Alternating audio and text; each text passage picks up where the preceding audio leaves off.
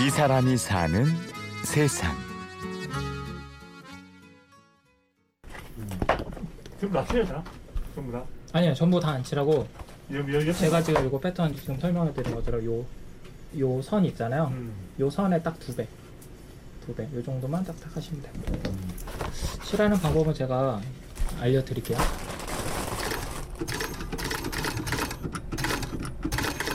아, 지금 이제 그 가방을 만들기 위해서 좀 이제 패턴대로 이제 작업을 진행하는 순서를 어, 좀 지금 잠깐 설명을 해드린 거예요. 네.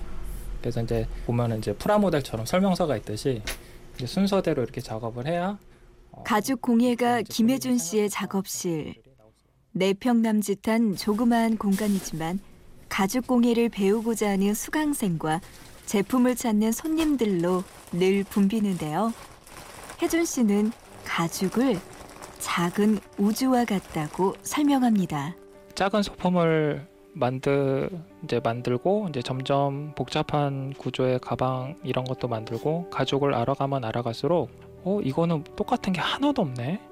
그러니까 뭐 부위별로도 또 틀리고 또 사람도 보면은 얼굴도 틀리고 손, 손 부분 틀리고 등 부분 틀리듯이 이게 이제 살아있는 생물이다 보니까 이제 만들어 놓으면은 느낌이 다 틀린 거죠. 그래서 그때 아 그런 재미 아 이래서 또 가죽을 해야 되는 거구나.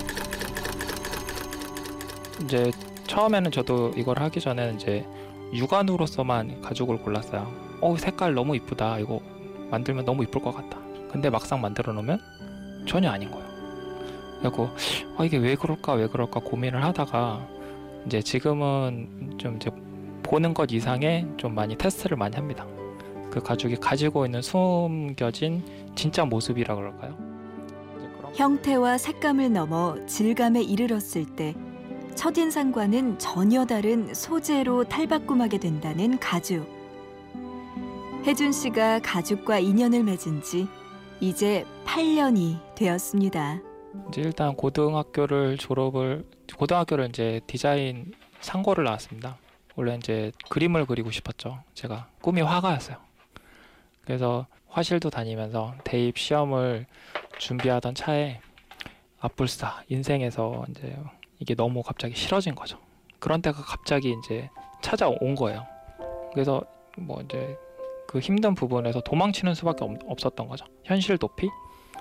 그래서 어, 고등학교 재학 중에 애니메이션 그 회사에 들어가서 한 대략 3년 정도 예, 주로 이제 동화라고 그래서 움직이는 이제 그림들이 3년간의 애니메이터 생활 이후 군에 가게 됐고 제대 후 한때는 가방을 판매하고 수제 버거집을 운영하기도 했습니다. 하지만 실증을 내기 쉬운 성격 탓에 마음엔 늘 헛헛함이 남았는데요. 어느 송 어느 날 이제 가죽 제품을 이렇게 이제 팔고 있는 곳이 있어서 들여다봤는데 이렇게 제품도 만드는 것도 이렇게 가르쳐 준다고 그러고 그래서 어, 일을 한번 배워보자 라고 했는데 너무 재밌었죠 이 일이. 그래서 배우고 한 2년도 안 됐던 것 같아요. 빌딩에 작은 사무실을 하나 구해서 제 사무실을 오픈을 하게 돼요. 네. 했는데 머리로는 그게 모든 것들이 다 이루어지지만 실제 제가 만들고 있는 그런 실력이나 이런 것들은 전혀 제가 생각한 거와는 전 반, 정반대의 어, 위치에 있었어요. 그러니까 정 바닥에 있었죠. 그러니까 그 기지도 못하고 뛰지도 못하는 게 그냥 생각만 엄청 있었던 거예요.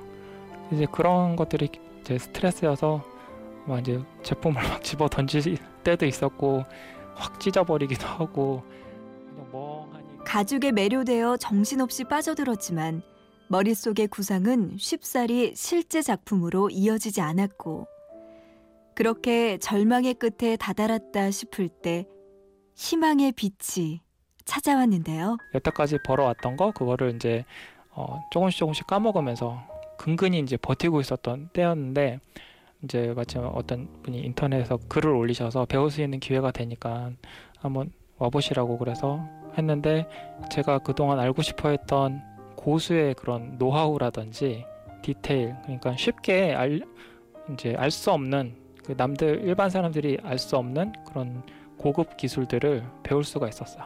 그래서 선생님께서는 늘 하셨던 얘기가 천천히 배우는 게 제일 빨리 배우는 일이다. 라고 하셨어요. 그래서 그런 말씀을 계속 들으면서 아 정말 천천히 그냥 해야 되는구나. 머릿속을 일단 비워야 되겠구나. 그래서 그 순간부터 선생님 말들을 계속 따랐어요. 그랬더니 어느 순간 또 선생님께서 원성이 잦아드시고 줄어들으시고 되게 순한 양처럼 또 저를 또 이렇게 대해주셔갖고 아 역시 그냥 채우기보다는 내가 오히려 버림으로써 얻는 게 더 배우는 게 많았구나. 그래서 1년 반 정도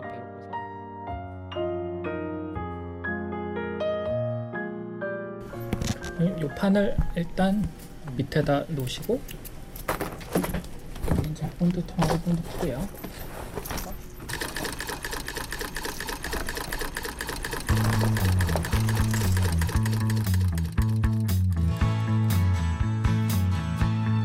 지금 같은 경우는 오히려 좀더더 여유로워졌고 음, 생각하는 게좀더더 무뎌졌다 그럴까요? 천천히 왜냐하면 이 과정 자체가 워낙 복잡하고 까다롭고 어, 하는 일이기 때문에 서둘러서 이걸 했다고 하면 절대 좋은 제품이 나올 수 없는 일이거든요. 그래서 시간을 가지고 칼질을 한번 더 하고 바느질을 한번 더 할 때 제품은 계속 갈고 닦는 그런 진주처럼 빛을 더 발하게 되더라고요. 이 사람이 사는 세상. 가죽 공예가 김혜준 씨를 만났습니다. 취재 구성의 이창호, 내레이션의 구은영이었습니다. 고맙습니다.